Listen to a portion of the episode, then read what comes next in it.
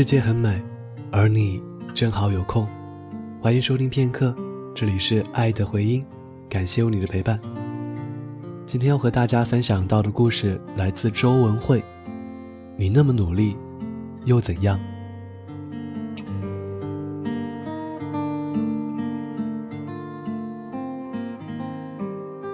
妹妹刚念大学，有天看她发了一条状态。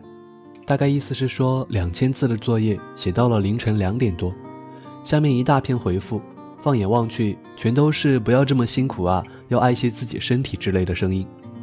不知道为什么，我脑子里蹦出的第一个字是“蠢”。这家伙明明上午才睡了两节公休课。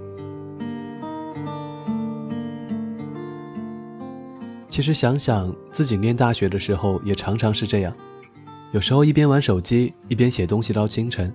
或者期末考试突击，一边刷网页一边刷题，然后在黎明升起的时候发一条布满血丝的咆哮帖，潜台词是你们看我那么努力，然后便有小学弟小学妹一脸崇拜的留言：“学姐你好辛苦，好拼命，都不用睡觉的吗？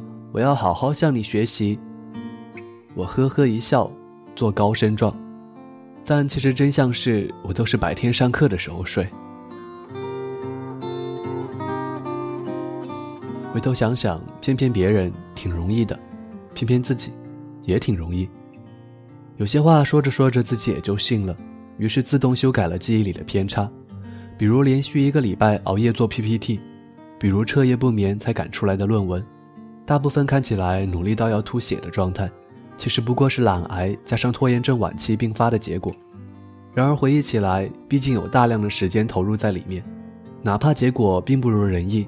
自己也可以安慰自己说：“没关系啊，只要努力了就好了。”就好像努力是可以用时间来量化，而且与结果成正比一样。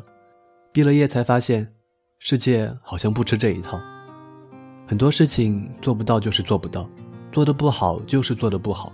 不管你投入了多少时间、心血和精力，世界只认结果。我从前觉得挺残酷的。现在无比认同这个规则。有段时间要给部门做一个 PPT，我心想在学校的时候好歹是做过的，还参加过比赛，小小一个宣导文件，二十页不到，又岂能难得住我？于是尽心尽力的做了，又搜了很多相关的材料图片，精心排版，细细修饰，交上去，大 boss 没有直接评价，而是指派了公司做美工的同事给我当 PPT 老师，当头棒喝，闷棍打脸。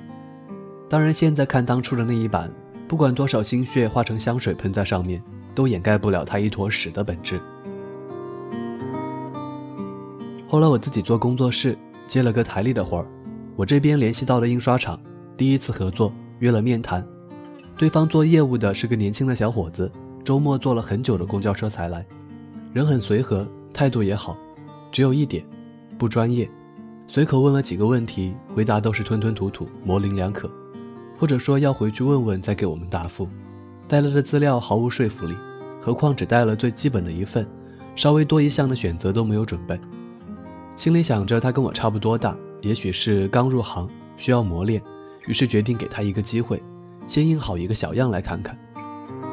小样印好了，他又坐很久的公交车送来，结果客户不满意，他给我打了好几个电话争取，无果，最终还是坐了很久的公交车把小样拿回去。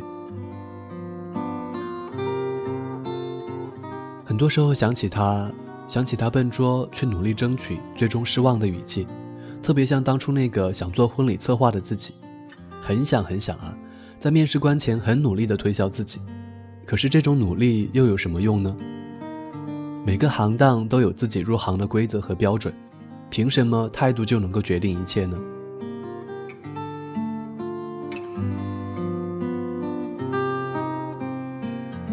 二零一四年好像是个情怀满满的年份，青春和梦想的大旗被高高举起，没有个二两青春追忆，三斤梦想打底，都不好意思出来混。其实喜欢做的事情就安安静静去做就好了，真的不需要一遍一遍的强调，实现这些有多难。我有时候会想，会不会是自己夸大了这个世界的阻力呢？真的有那么多人对你的梦想妄加评议、横加打击吗？也未必。我看到的世界。大多数人都懒得理你，只有你自己心里住着个小人儿，每天负责粉饰回忆，脑补出各种各样的苦情戏，感动自己。在我看来，一部电影不管投入了多少人力、物力、财力，烂片就是烂片；一部小说不管作者身世多么坎坷，境遇多么悲惨，差评就是差评。总之，我还是喜欢那个简单粗暴的世界，实力就是一切。